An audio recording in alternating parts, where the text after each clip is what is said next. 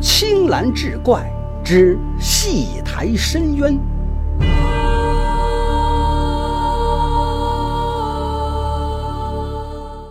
旧时每到年底腊月间，几乎每个村子都会有答谢神恩三声敬奉，意为感谢神明一年来保佑村里风调雨顺。兼有唱大戏的、演木偶剧等节目。这一年村里大丰收，自然是一片喜庆祥和氛围。往年这大戏只唱一晚，今年村民家家凑钱，请了好几位当地的名角儿，连唱三晚。可是没想到的是，这本该精彩纷呈的演出，却牵出了村里一桩无尸冤案。这一日。天刚一抹黑，村民吃过饭，便拿着凳子抢着去占前排的位置看戏。这戏台是搭建在小操场边上一条小河面上。之所以搭在河面上，原是几年前有一些戏班来村里唱戏，戏台也就一米来高，下面是架空的，而台面是用木板和竹子搭建而成，所以就有一些缝隙。那时小孩子顽皮。经常钻在下面，趁着演员表演时用东西戳挠他们的脚底，搅得他们不停的坏场。后来村里的大人怕孩童捣乱，就把戏台搭在这小河之上。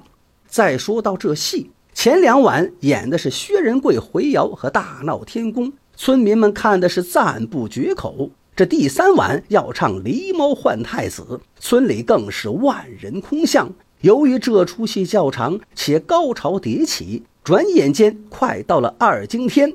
经过了李飞如何遇郭海寿那一段冗长的铺垫，到了如何遇到放粮沉舟的包公，台下观众又是精神一振。剧中又一个高潮来了，包公夜审郭槐。这包公在戏中是扮演阎王审郭槐，破了奇案。这时全场都静了下来。等待包公出场，而演包公的演员早就化好了妆，候着场。锣声一响，他猛一抬头，缓步走上台前，额前正中的月牙和那一脸黑妆，让台下大声叫好不断，都道这个包公气势很足，演出了神韵。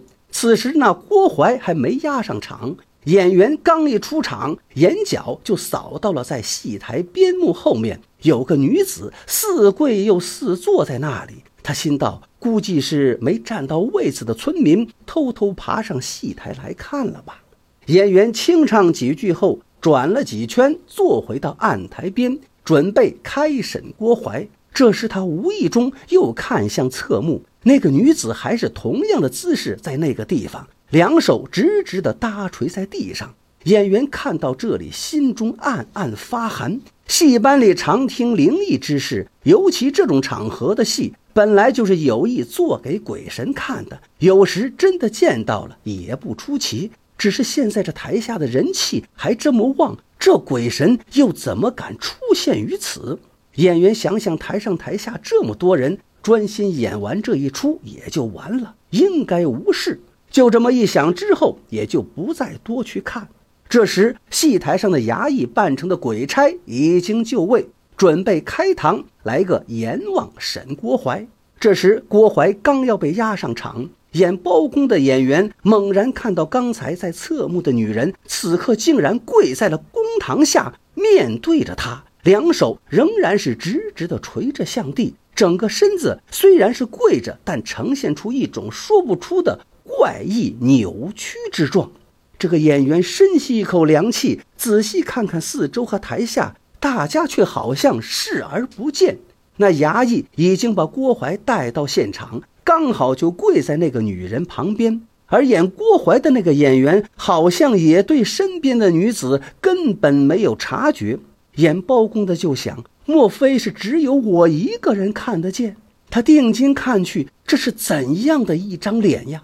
只见那个女子头发不停地往下淌水，脸上坑坑洼洼，好像沾着一层泥浆，血从那灰白色的泥浆中和着水不停地往下滴，眼睛突出红的一样，想要渗出血来。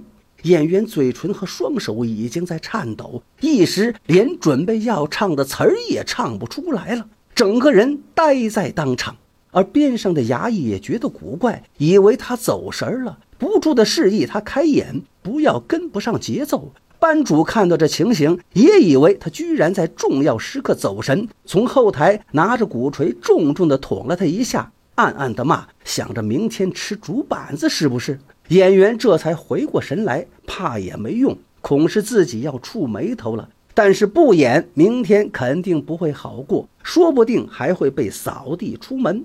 于是硬着头皮，按照剧本开始夜审郭淮。惊堂木一响，让郭淮交代自己的罪行。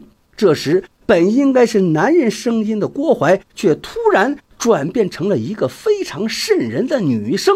一开始，台下还不知是什么回事，以为是这演员发了神经，故意跟班主作对呢。而台上的衙役和包公早吓得两脚发抖，若不是怕班主怪罪砸场，机欲弃台而走。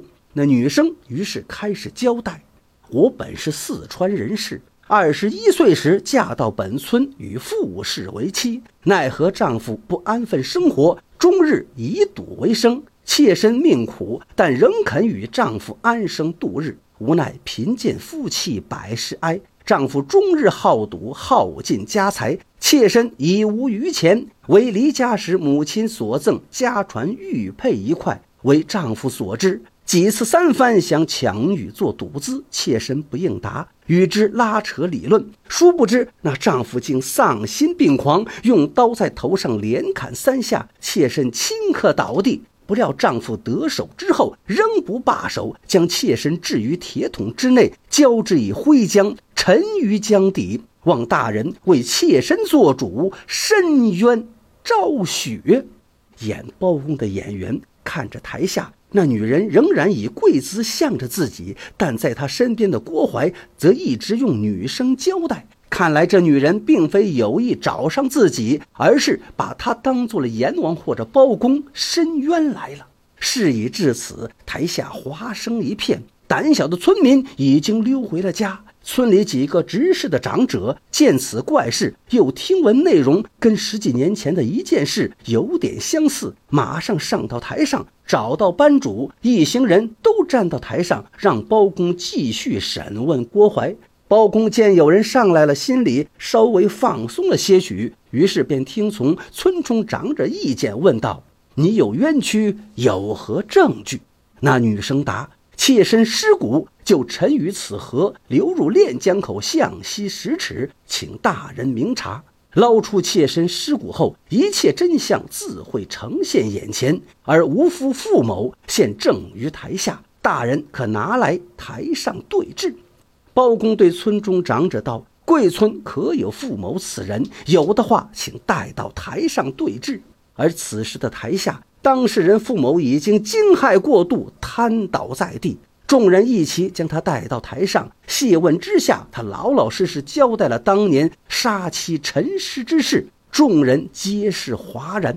次日，村里人在傅某的指领下来到他当年陈尸之地。几个大汉下水，不消一刻就摸到了一个圆柱形的大石块，用绳子套好后拉上来，只见外面铁锈斑斑，而里面居然是用于建房的水泥灰浆。傅某交代，正是自己当年杀死了妻子后，塞在铁桶之中，灌入灰浆凝固后再沉入江底，其手段之残忍，耸人听闻。这正是。丧心病狂图至亲，哪知天网岂能容？假作包公断真案，冥冥之中诉冤情。